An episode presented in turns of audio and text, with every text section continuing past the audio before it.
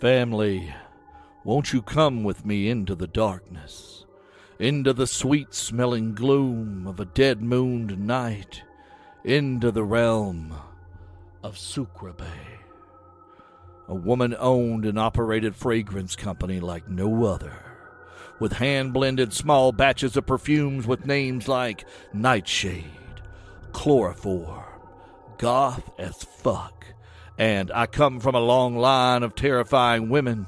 Sucreabeille is your source for smelling enticing and terrifying at the same time. For more information on their world bending fragrances, as well as subscription bags and a marketplace connecting you to over 40 other indie business owners, head over to sucreabeille.com. S U C R E A B E I L L E.com. Look in the show notes for a link. Come to the dark side. We smell fantastic.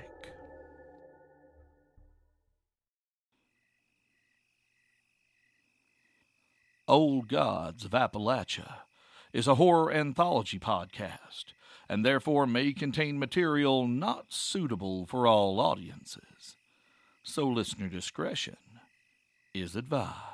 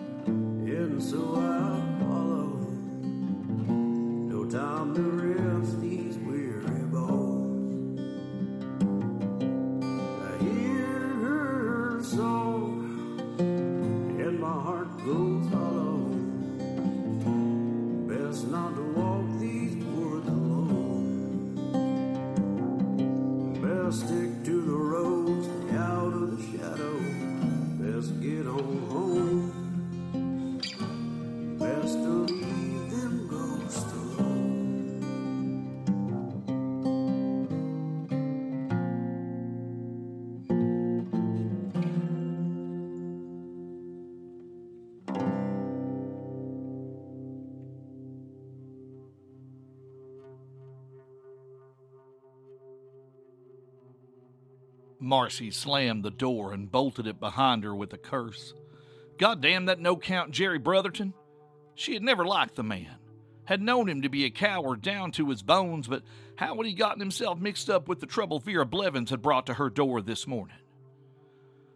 Marcy sighed. She might never know, and however it happened, Jerry Brotherton was not her responsibility. Stars alone knew she had enough people to worry about right now. Most of them were safe under her roof. She'd sent one of the boys to fetch Vera's father this afternoon.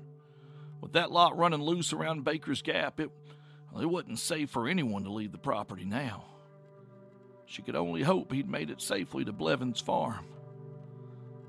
Mars, Ellie called to her, you should go check on Tish, her sister said softly, and Marcy took the stairs two at a time to the second floor and turned for Tish's room. She found Tish by the window she'd leaned out of with her shotgun, sitting against the wall in her pretty yellow dress, hugging her knees to her chest. Her blue eyes were getting puffy from crying, and her black hair was coming loose from the elaborate twist she'd put it up in for the evening. Hey, hey now, Marcy said gently, patting the air with her hands as she squatted down for all the world like she was trying to calm a spooked horse, a gesture that usually irked Tish to no end but she paid it no mind now, which was a bad sign. Talk to me, honey. What's going on? Those, those men, or, or whatever they are, they're threatening to kill us over that girl. What's going on, Marcy? Tish sobbed. Tish, honey, it's okay. Everything's going to be all right, I promise you. I'll take care of everything. Listen, no, y- you listen. This is more of that, that, that woo woo bullshit, isn't it? Marcy, Marcy, I told you I don't want nothing to do with all that. I told you that's the devil's business, just like Mama always said. And, and here we are, and they're coming for us now, and we're all gonna die. And, and, and, and. Tish. Marcy clapped her hands once sharply, and Tish fell silent with a sob. Sweetheart, Marcy crooned softly, reaching out to grasp her lover's hands. Look at me, Tish. Listen to my voice. She said in a calm, measured tone, gathering power to her as she caressed her thumbs in gentle circles counterclockwise round Tish's palms. Take a deep breath now. That's good. Hold it just a second there. Now let it out. Good. Don't that feel better? Now just listen to my voice, Tish. All will be well. You can do this. You are brave and strong, and you are not afraid of those men, hear me? What are they to you? Marcy spat. You're Letitia Owens, the finest shot in East Tennessee, she winked. Not to mention the prettiest girl in the finest parlor house on the eastern seaboard. You got shoes worth more than the likes of them. Bah! You're not afraid of that loudmouth fancy boy or his lapdogs. As Marcy watched, Tish's eyes cleared and her tears dried, and she smiled back at Marcy's wink. Did you get a load of that suit? She chuckled. He'll probably run away if we kick some dirt on his shoes. Marcy smiled back and got to her feet and reached for Tish's hands. Come on now. They'll be back at dark. Tish reached for his shotgun with a nod. We'll be ready for him. When the sun went down over Baker's Gap, an uncustomary hush fell over Pleasant Evening. A tense, bowstrung anticipation as Marcy and her sister and all those who called that establishment home stood ready. Tish was not the only woman at Pleasant Evenings that knew how to handle firearms. No, sir, though none could match her marksmanship. So they had armed the most competent among them. For everyone else, they had improvised iron skillets, a billy club, knives aplenty, although hopefully no one would need them. Marcy and Ellie had crafted those wards with great care, had layered them and strengthened them over time. They should be fine. And of course, the sisters themselves were there to back them up.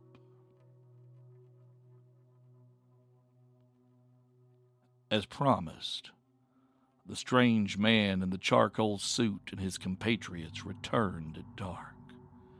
With them, they brought Jerry Brotherton, who, to be fair, seemed even more reluctant to be a part of this whole affair than before, and others.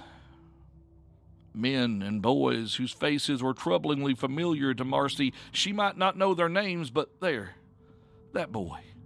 Didn't he used to work at the general store? And oh, stars, she'd hired that young man on last summer to do some yard work when his mama was sick. The townsfolk looked and felt odd to Marcy. Their faces hung slack, their eyes heavy lidded. They almost swayed on their feet, and to her senses they felt muted somehow, almost empty. Miss Walker, we have come. Thrice now I ask you, will you surrender the girl? As her shotgun blast tore a hole into his chest, Marcy heard Tish call out, In this house, we only got one answer for folks who don't listen when a lady says no. As they watched, the man from the railroad, looking only mildly perturbed, reached long fingers into the wound and fishing around for a moment pulled the lead pellets from his chest, dropping them one by one onto the ground at his feet.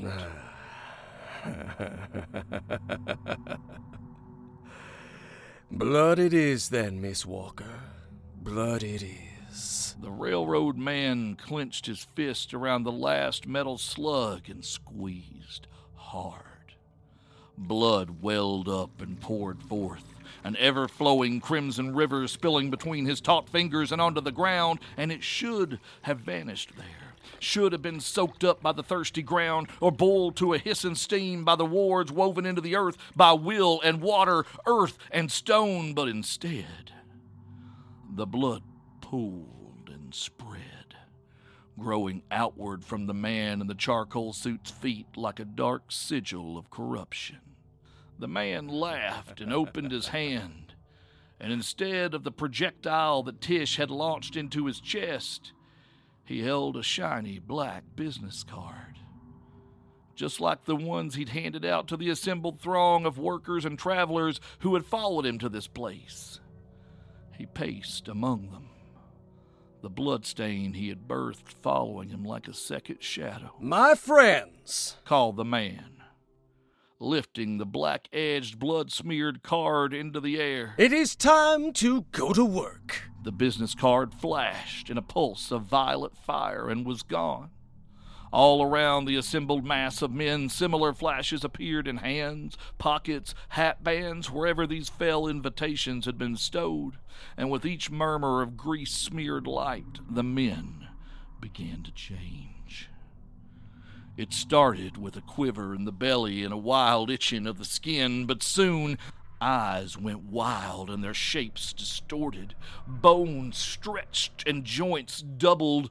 Big men grew taller and thicker, muscles shifting like tectonic plates and rupturing through skin like broken continents. This dark remaking turning normal men into discarded leavings from the lathe of some dark god. A few roared like animals. Others screamed in fear and pain as their bodies warped and betrayed them. The smaller men and boys in the crowd grew angular and bladed, their bodies becoming slinking, pointed things made of too many bendings, their mouths splitting into needle tooth grins, their skin reshaping into chitinous scales in some places, flaking like shale in others. Claws erupted from the points of some fingers, faces became muzzles and maws. This menagerie of the discarded and defiled was naught but raw materials to the fiend dressed in bespoke finery.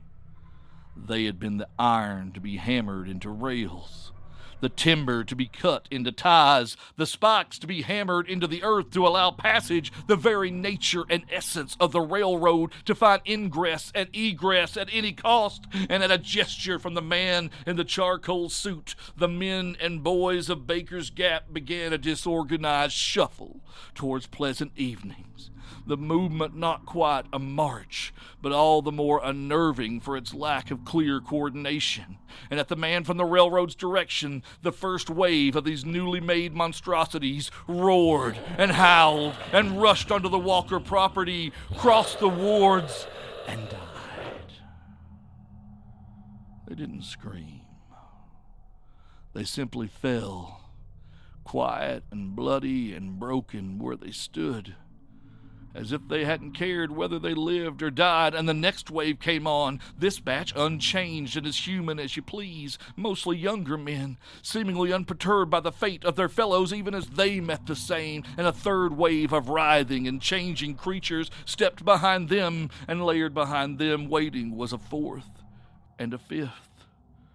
Marcy stepped out onto the porch, fists clenched. There wasn't much she could do to stop it not without risking herself and those under her protection. It was gruesome and cruel, and it filled her with rage. The next monstrous regiment emerged from the trees, dead eyes set on the hulking form of Pleasant Evenings. The man from the railroad looked up at her and sighed dramatically. Oh, Miss Walker, please see sense. You're doing nothing but covering these beautiful wards of yours with the blood of those who have nothing to do with our dispute. And the bloodier it gets out here, the more your land becomes my land, where I might go and do as I please. And he proceeded to demonstrate this by stepping gingerly atop the fallen forms of the dead, caving in faces and cracking spines as he stepped, that bloody shadow moving with him slithering over each corpse like a slick of gore kissed oil. So please, send out the girl and I'll only kill you. Anyone else who is still breathing can just walk away. Marcy gritted her teeth and held her tongue.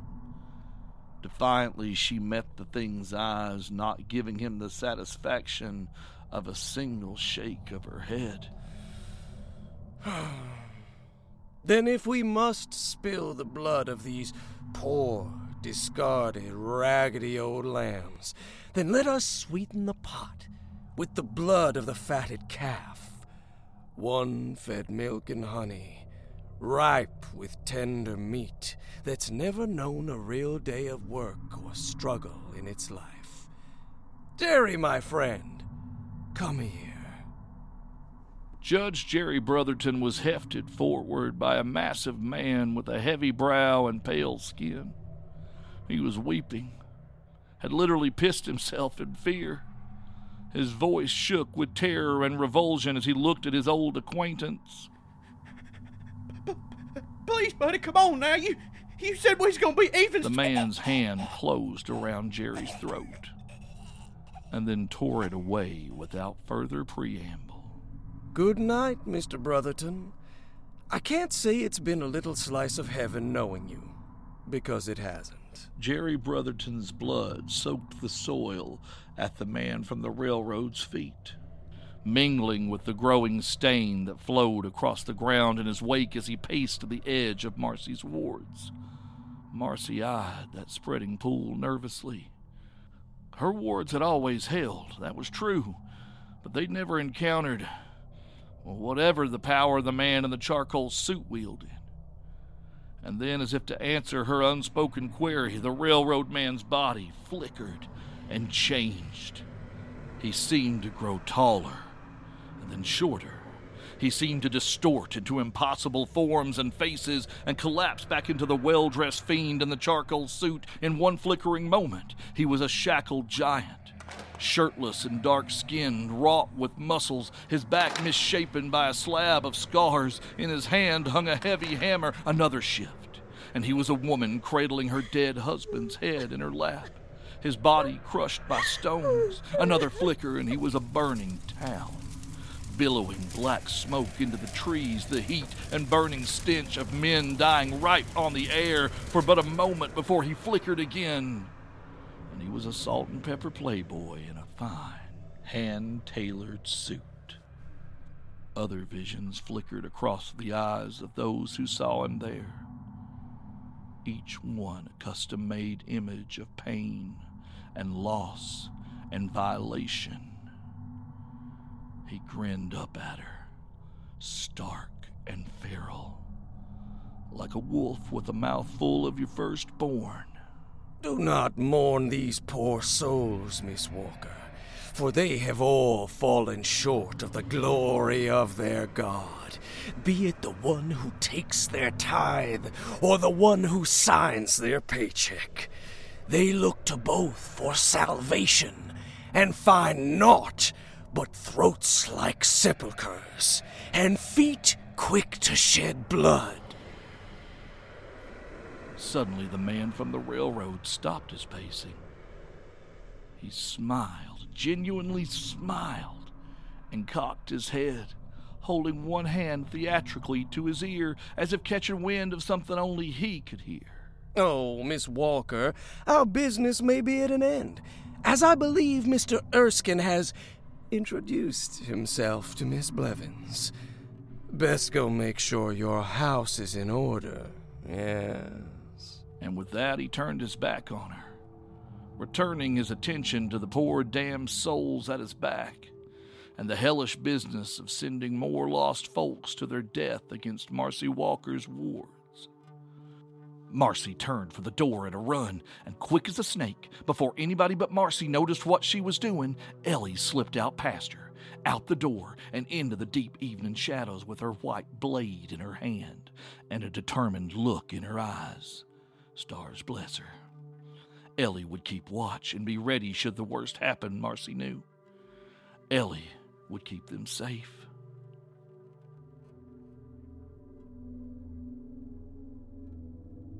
The witch's wards had been as solid as brick and mortar, at least from the outside. But Abel Erskine had always had a thing for smoke and for chimneys. As a boy, they'd sent him to work as a sweep, but he'd learned early on he could find his way into folks' houses that way too when they weren't home, or sometimes when they were. It was so easy to start a fire in a chimney. So easy. So beautiful to watch it burn. and working so close to fire, Abel had developed uh, a fascination with it, you might say, early on. Some 30 homes, schools, and churches, hell, probably more, had gone up under the spark of his tinderbox well before the company came knocking. So much fiery death had marked his life that when his hollowing came, it seemed only natural that smoke and shadow had come to define his new form. And as the sun set on pleasant evenings and his skin came off, Mr. Erskine felt his bones simply dissolve, becoming light as ash, as soot. And he let the warm breeze take him up, up into the air over the house and down again through the chimney. No one ever thought to guard their chimneys, and into the house where he reformed again, all blackened bones and hidden steel. Found the girl alone in a room on the uppermost floor. Silent swept he. No footsteps to mark his passing just a trail of creosote and the stench of burning as he floated, a shadow with no face and arms and fingers like the clutching branches of a poplar tree. He found her sitting at a writing desk in one of the smaller rooms. It was a posh little affair. A fine woven circular rug set beneath the stout desk colored light drifted in from stained glass at the top of the window. The girl's attention was fixed on a sheet of paper as she hurriedly scratched out some sort of note. Her bag sat on the floor behind her, and the watch lay on the table. She was making a run for it, the stupid thing before she could turn and see his monstrous form stretched out from floor to ceiling above her, all burnt flesh and drifting smoke, he flexed his fingers so that the charred skin and flesh crumbled away, revealing those gleaming razors that were his namesake. Erskine, being from the old Scots Erskine, which loosely translates to upon the knife, where Vera Blevins would soon find herself. Perhaps he should take the watch first, he thought, secure the property, then terminate the interloper. Yes, that made the most sense. But when he turned back to the table, the watch was gone. The girl had spun around and was offering the silver disc to him in her outstretched palm. Please, J- just take it. Th- this is what you want, ain't it? You killed all these people for this. What is it, magic? Some family heirloom to that thing that ate my friend? You want it? Take it! Erskine would have stared wide eyed if he'd had eyes in this form at the girl's hand, which was blackening with the beginnings of rot wherever she touched the metal of the thing. He could see other spots of the same decay on her other hand where she must have handled it earlier. The monster that was Abel Erskine backed away from the offering. Girl, put that down. You're, you're, you're hurting yourself more than I ever could by letting that thing touch you. Vera ignored him, squeezing the thing harder as so not to drop it, thrusting it out to Erskine. Just take it, mister. Her voice was weakening the vile taint of the metal that was not silver and was not steel, of what was not actually a timepiece at all, at least not in the way we think of one, pouring its poison into her. Her face was withering now, her hair thinning, running out her clock, so to speak. Vera's hand shook and the cursed talisman fell to the floor in a flutter of spoiled tangerine colored light as it flipped open, and for just a moment, Vera Blevins saw what was inside. And all that was left of her fell to the ground in a heap of bones and wet flesh.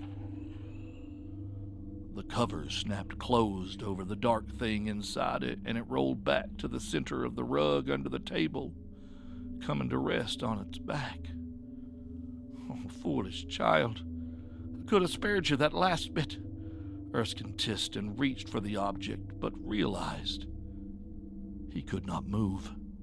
He frowned, looking down to the floor, and it was only then that he spotted the fine weaving of the rug. Not pretty ornamental flowers or patterns, but runes and sigils of binding. Empty vessel, hollow bone, came the voice of Marcy Walker from behind him. By the words of my mother, and my mother's mother, and by all the strength of my ancestors, I bind you. By earth and by fire, by air and by water, I bind you. By blood and bone, sigil and thread, I bind you. The air around Erskine constricted, and on instinct his amorphous form sought to escape, to dissipate like wood smoke. But he found himself trapped by an invisible wall measuring the circumference of the rug he stood upon. A mysterious ring he found he could not escape. And that ring was inexplicably shrinking. As Erskine frantically tried to escape, the space around him grew tighter and tighter until the heavy desk groaned, cracked, and splintered as the unseen wall of force moved through it and him. The very air began to crush him, squeezing Erskine until he was a narrow column of smoke spinning wildly within the shrinking circle of will that his bladed hand could not break. He spun round and round until he faced the tall woman, who held a long walking stick with a silver tip that blazed with a purifying white light. Her voice did not thunder, nor scream. It was a low growl of focused fury and rage.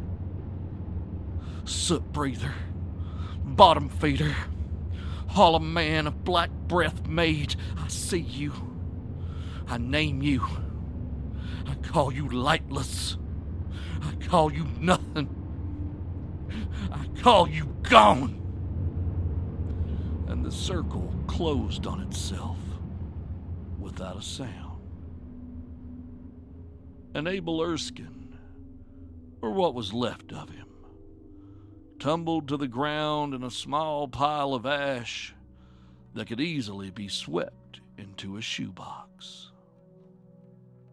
outside in the slaughter that painted the front lawn of Pleasant Evenings, the man from the railroad felt Vera Blevins die. But he also seemed to have lost track of Mr. Erskine. But, well, whatever the hollow man had done had made the whole house shudder. And the railroad man grinned his old tiger's grin and called, Ah, hear that, Mr. White? The walls are crumbling now. I think you might be the proverbial straw to break the camel's back, if you would please. You want me to throw myself onto a camel? I, I know your ways are different from ours, sir, but I don't think animal ritual. The railroad man rolled his eyes. Ugh, knock the door down, you fool! But his last words were cut off by a shotgun blast that caught the man in the charcoal suit from behind and spun him across the ground. A voice as big as the man that carried it followed the shot. Vera! Vera! Daddy's here, sugar! You just hang on!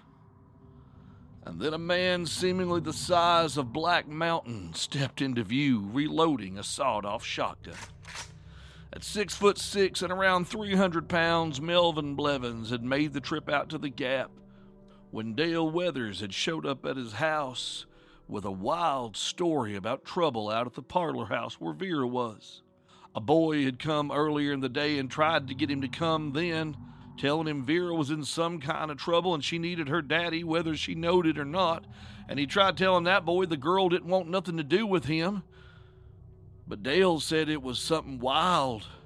And the bad men were trying to get in the house and they kept saying Vera's name, and that's all it took. He nearly burned the tires off his work truck to get there. Now, Melvin didn't know what to make of all the dead men or things covering the lawn of the parlor house, but The ones that were trying to break into it were after his little girl. Again, that's all he needed to know. And he knew what a boss looked like, so the one in the fancy suit got it first. Well, his muscle came running when he went down. A thick, pale man screaming in what sounded like German, maybe? He was faster than he looked, but Melvin and his shotgun were faster. And the big man's head disintegrated in a cascade of what looked like plaster and rock. No blood, no brains just shattered white stone. Melvin watched in shock as the headless corpse slumped to the ground and crumbled into dust. Melvin's blood ran cold and his stomach dropped. He looked from the empty suit that once contained the body of a pale giant to the patchwork quilt of corpses that littered the surrounding green. Finally, his eyes fell on the body of the man he shot first. He watched unbelieving as that man stood up. Watched as his wounds healed. Hell, even his suit stitched itself back together. The stranger stood in a literal puddle of blood that was pulsing and moving, shrinking as it fed into the man, healing his wounds. He stepped from that bloody ground onto the dry, clean earth of the driveway and looked Melvin Blevins up and down clearly annoyed. My friend, you have entered a situation that you do not understand. And I'm sorry, but I cannot allow new players to enter the field at this time. So if you do me a small favor and just die. He reached for Melvin, just as he reached for Jerry Brotherton and would have ended this harder man's life the same way, but a voice from the upper balcony drew his attention. Stranger! called Marcy Walker, stepping out onto the upper veranda.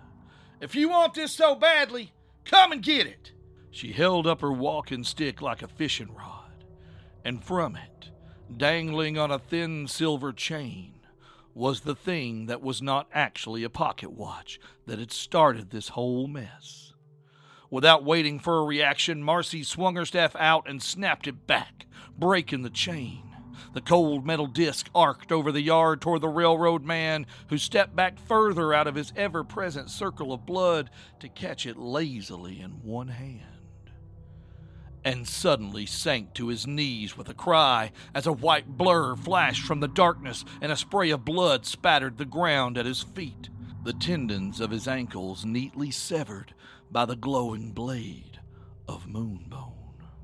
Ellie Walker moved around the hamstrung man quickly, etching a perfect circle in the red clay dirt around him. She had spent most of the night creeping through the edges of the yard, getting as close as she could to the men that man had changed, trying to find a sense if she could break his hold on them, undo whatever this working was, but it was no good. The best she could do was trace the threads of magic and pain back to the smear of crimson that followed that bastard in the fancy clothes wherever he went. It was the link to whatever power he was using to try to get into their house. All she needed was for him to step away from it for a breath. And lo, here he was, on his knees. She leaned in close, but not too close, and hissed, my sister's the one who's good at binding things, mister. But I think this will hold you long enough. She cast her eyes askance at the rivulets of blood draining from the yard, sloshing around her closed circle, trying to find a way in to the wounded man. You can stop trying to heal. I've cut you off from your power source there. And it looks like your big mouth friend done been put down, so he's not going to be a help to you either. She looked at the cold metal thing in his hand and nodded. You got what you came for. But that's all you'll get tonight. Understand? See? Like I said, my sister, she's the best at binding things. But me, I'm better at severing ties and cutting things loose.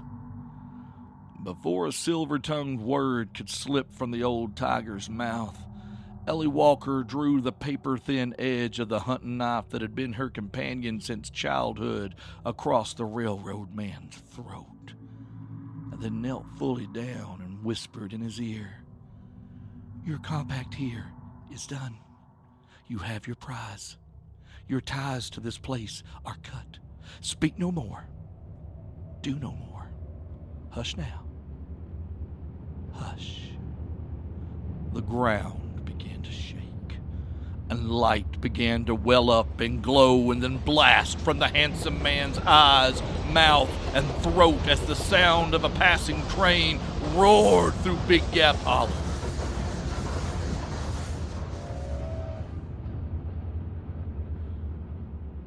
And when it was past, the blood and the death and the man from the railroad was gone.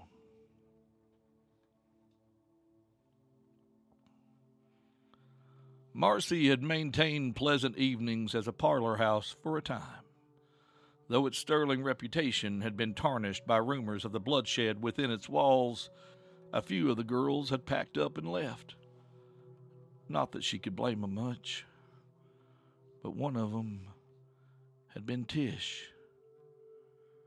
She hadn't left right away. There'd been a lot of talk and a lot of tears between the night the man in the charcoal suit came and the night Tish left.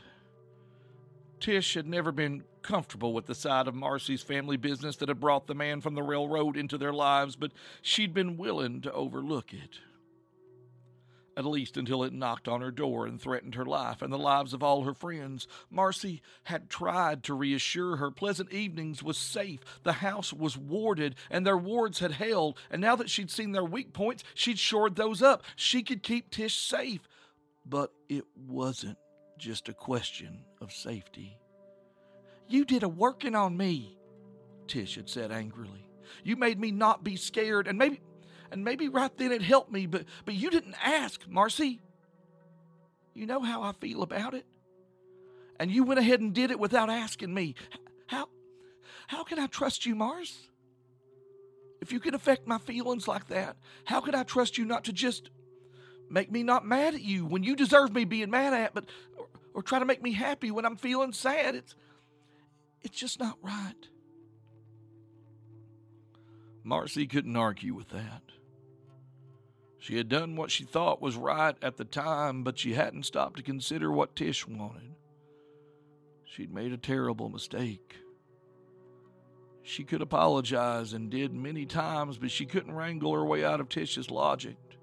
She pleaded with Tish for a second chance, and to be fair, Tish considered her words and thought long and hard about her choices, but in the end, Tish had said no. I love you, but I can't trust you. And that means I can't stay. And Tish had packed her things and gone to stay with a cousin who was opening her own new brothel up Louisville way. They had retrieved Vera Blevins's remains and brought them to her family. Marcy had offered to pay for the girl's funeral and take care of anything else the family needed, but Melvin Blevins had his pride. Marcy expected the man to hate her, to curse her or attack her for getting his daughter killed, but Melvin and his wife Clara was grateful for the shelter and protection the Walkers had tried to give their daughter when they had not.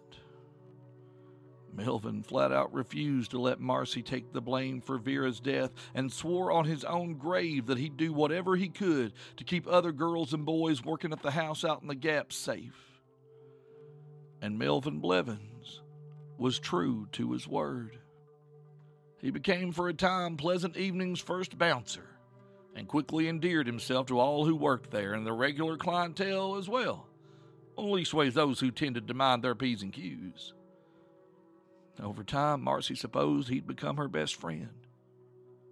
He stuck by through the good times and the hard times, and when inevitably the law came knocking, Sheriff Andy Hodge came to her, hat in hand, to quietly suggest that with that whole business with Judge Brotherton dying under mysterious circumstances on her property, it'd probably be best to close up shop before someone directed him to start investigating Pleasant Evening's official life and it was Melvin who was there to support her, to help her forge a new path forward.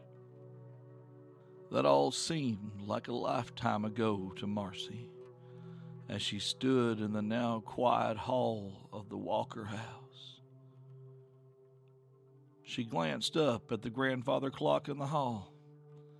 It was getting late and she needed to hustle.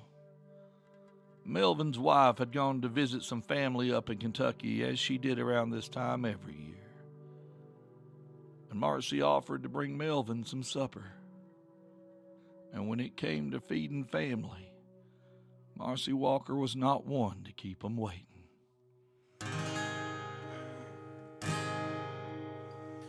Yeah, Virgil Collins had some acreage back in the Devil's Mile, and only been inside the family for just a little while.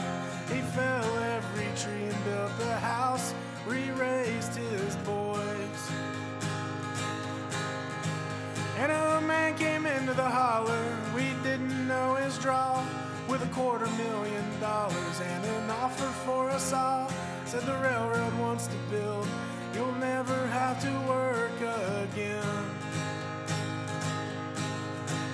And the road that he was traveling on was misery and loss.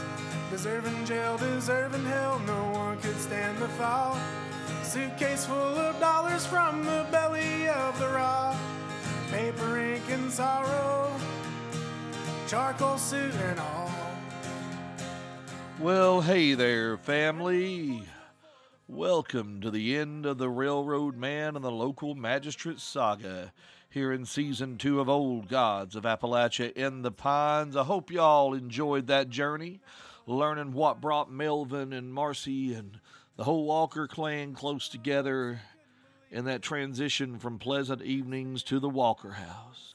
I want to give special thanks to Mr. Yuri Lowenthal and Mr. Corey Ryan Forrester for being our special guest voices during this story arc. I could not be happier, and the response we've gotten from y'all says y'all couldn't be much happier either.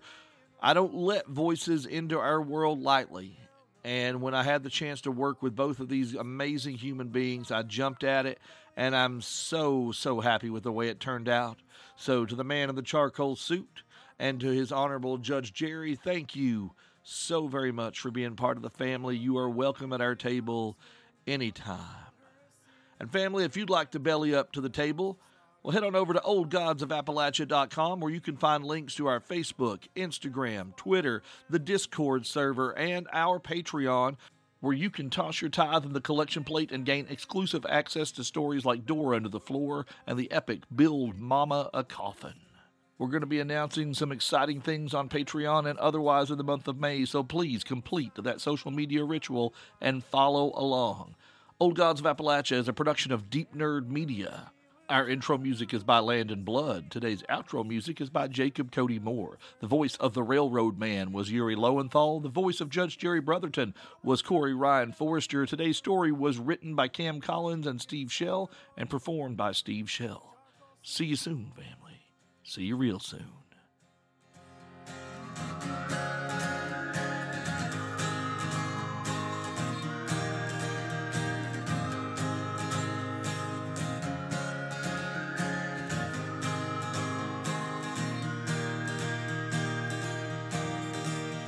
And the road that he was traveling on was misery and loss.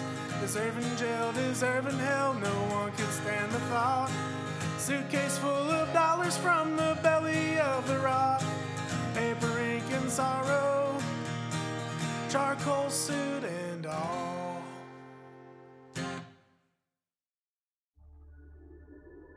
Family, won't you come with me into the darkness, into the sweet smelling gloom of a dead mooned night, into the realm of Sucreabeille, a woman owned and operated fragrance company like no other, with hand blended small batches of perfumes with names like Nightshade, Chloroform, Goth as Fuck and I come from a long line of terrifying women.